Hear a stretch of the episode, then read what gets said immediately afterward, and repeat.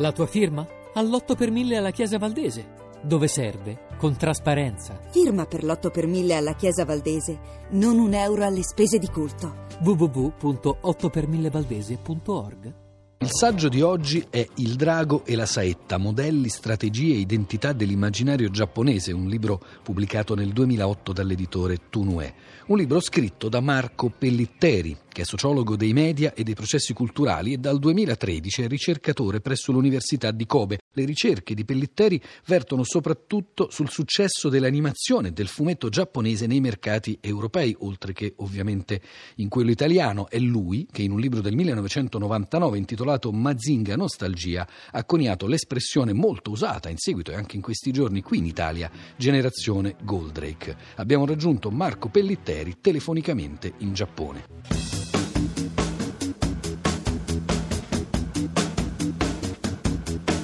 Anime è una contrazione della, del termine inglese animation e i giapponesi contraggono spesso parole straniere con una prevalenza delle parole inglesi e quindi spesso l'animazione giapponese viene chiamata anche in occidente anime. Però eh, questo tipo di termine indica una frazione per quanto ampia dell'animazione giapponese, ma non tutta l'animazione giapponese che è fatta come nelle altre tradizioni, anche di altre tecniche. Invece l'animazione giapponese che noi chiamiamo anime, che è quella dei disegni animati soprattutto televisivi, che poi mh, sono insomma, come definizione stata estesa anche all'animazione più autoriale, cinematografica, quella di Hayao Miyazaki per intenderci. Ecco, la, la definizione di anime concerne soprattutto il disegno animato. Eh, sono delle forme di comunicazione e di espressione molto molto ampie, molto versatili, articolate in tantissimi sottogeneri. Pensiamo a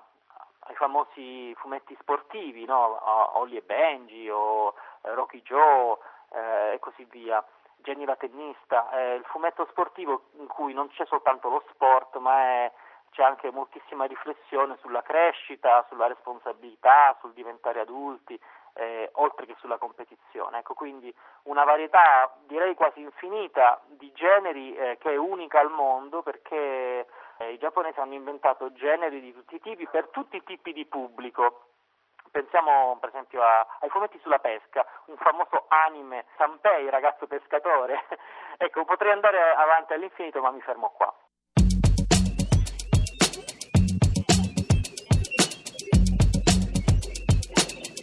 Spesso in Occidente l'animazione Disney, specialmente quella classica dagli anni 40 agli anni 70, viene considerata una sorta di norma, no? uno standard al quale tutte le altre animazioni di alto budget eh, si, si, devono uniformare, appunto, devono cercare di avvicinarsi. Il modello del disegno animato giapponese inizialmente negli anni 50, nel dopoguerra, insomma, cercò di elevarsi alla norma disneyana per quanto riguarda la fluidità del movimento, la varietà dei personaggi e in parte ci riuscì. Fu negli anni 60 con eh, l'avvento dell'animazione televisiva che avvenne come dire proprio una, una, uno scisma no, tra eh, l'animazione cinematografica e quella televisiva a basso costo. Dovremmo invece cercare di confrontare eh, per esempio un film Disney o Pixar con i film dello studio Ghibli, come quelli di Miyazaki, di Takata. Allora qui la differenza non è più tanto sulla qualità tecnica quanto su ciò che viene espresso a livello di contenuti e sulla cifra espressiva. Ovviamente sia il design sia il modo in cui una storia viene raccontata variano tantissimo tra l'animazione occidentale, in particolare in questo caso statunitense, e l'animazione giapponese,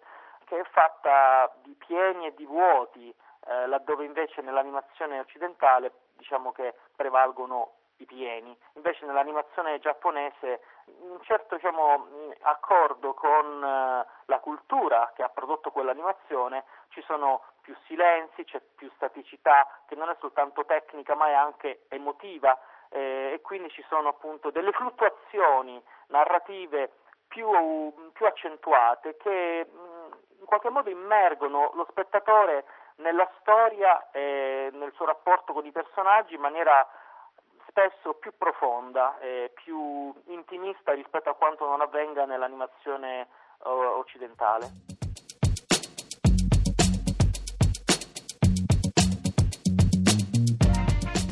Bene che a fine anni 70, con l'avvento di Heidi, Goldrake, Mazinga, Capitan Harlock, mm, ci fu quella che viene chiamata oggi mm, molto semplicemente invasione dell'animazione giapponese, quando invece, mm, se vogliamo un po' ribaltare la prospettiva, furono le televisioni italiane e le agenzie di distribuzione de, de, dei prodotti televisivi che in qualche modo invasero gli studi dell'animazione giapponese per comprare a più non posso serie che in quel periodo erano a basso costo. Il fenomeno però di fatto per quanto riguarda i consumatori finali, i ragazzini di allora, fu ovviamente lo sappiamo, pervasivo, molto emozionante e eh, sappiamo anche delle polemiche che ci furono a partire da Goldrake e Mazinga per arrivare negli anni 90 a Sailor Moon, negli anni 80 a Ken il Guerriero, polemiche sulla presunta diseducatività di questi, di questi disegni animati, eh, sa di fatto che eh, l'impatto emotivo fu pazzesco, parliamo di Goldrake Generation proprio perché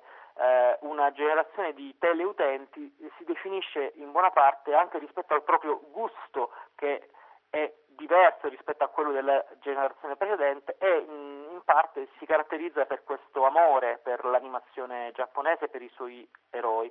Diciamo che finché le serie televisive giapponesi sono state a costi contenuti, sono state acquistate in grande quantità, eh, negli ultimi anni con ehm, il, la crescita dei, dei, costi di produzione e quindi anche di vendita di queste serie da parte giapponese, eh, in Italia e anche in altri mercati europei eh, l'afflusso di queste serie è molto diminuito. E questo riguarda anche la, la, una nuova politica dell'animazione giapponese che tende a, ad alzare i prezzi o eh, anche a diversificare moltissimo, oggi c'è una varietà di serie, di generi talmente capillare che è più difficile intercettare il gusto di un pubblico più indifferenziato. Ed è per questo che l'animazione giapponese rispetto agli anni Ottanta è quasi scomparsa dalla programmazione di molte televisioni, non solo italiane ma anche europee, e invece prolifera la popolarità dell'animazione giapponese sui nuovi canali che sono appunto, eh, che appunto soprattutto internet e c'è una nuova generazione di fan, di adolescenti diciamo, che non, non hanno mai conosciuto le vecchie glorie, le vecchie serie, ma che si sono innamorati anche loro dell'animazione giapponese, perché oltre a essere visivamente accattivante, l'animazione giapponese ha dalla sua di essere emotivamente molto coinvolgente ed è questa la sua marcia, la sua marcia in più.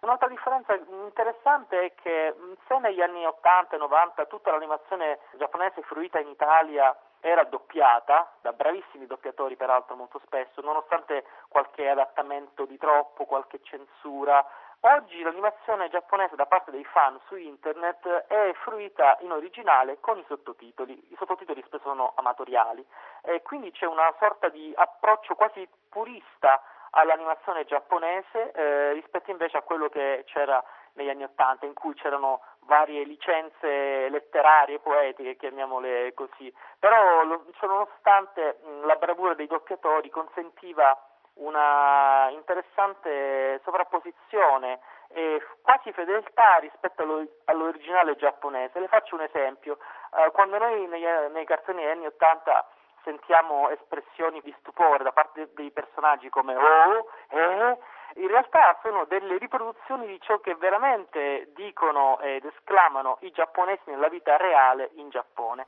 quando esprimono stupore.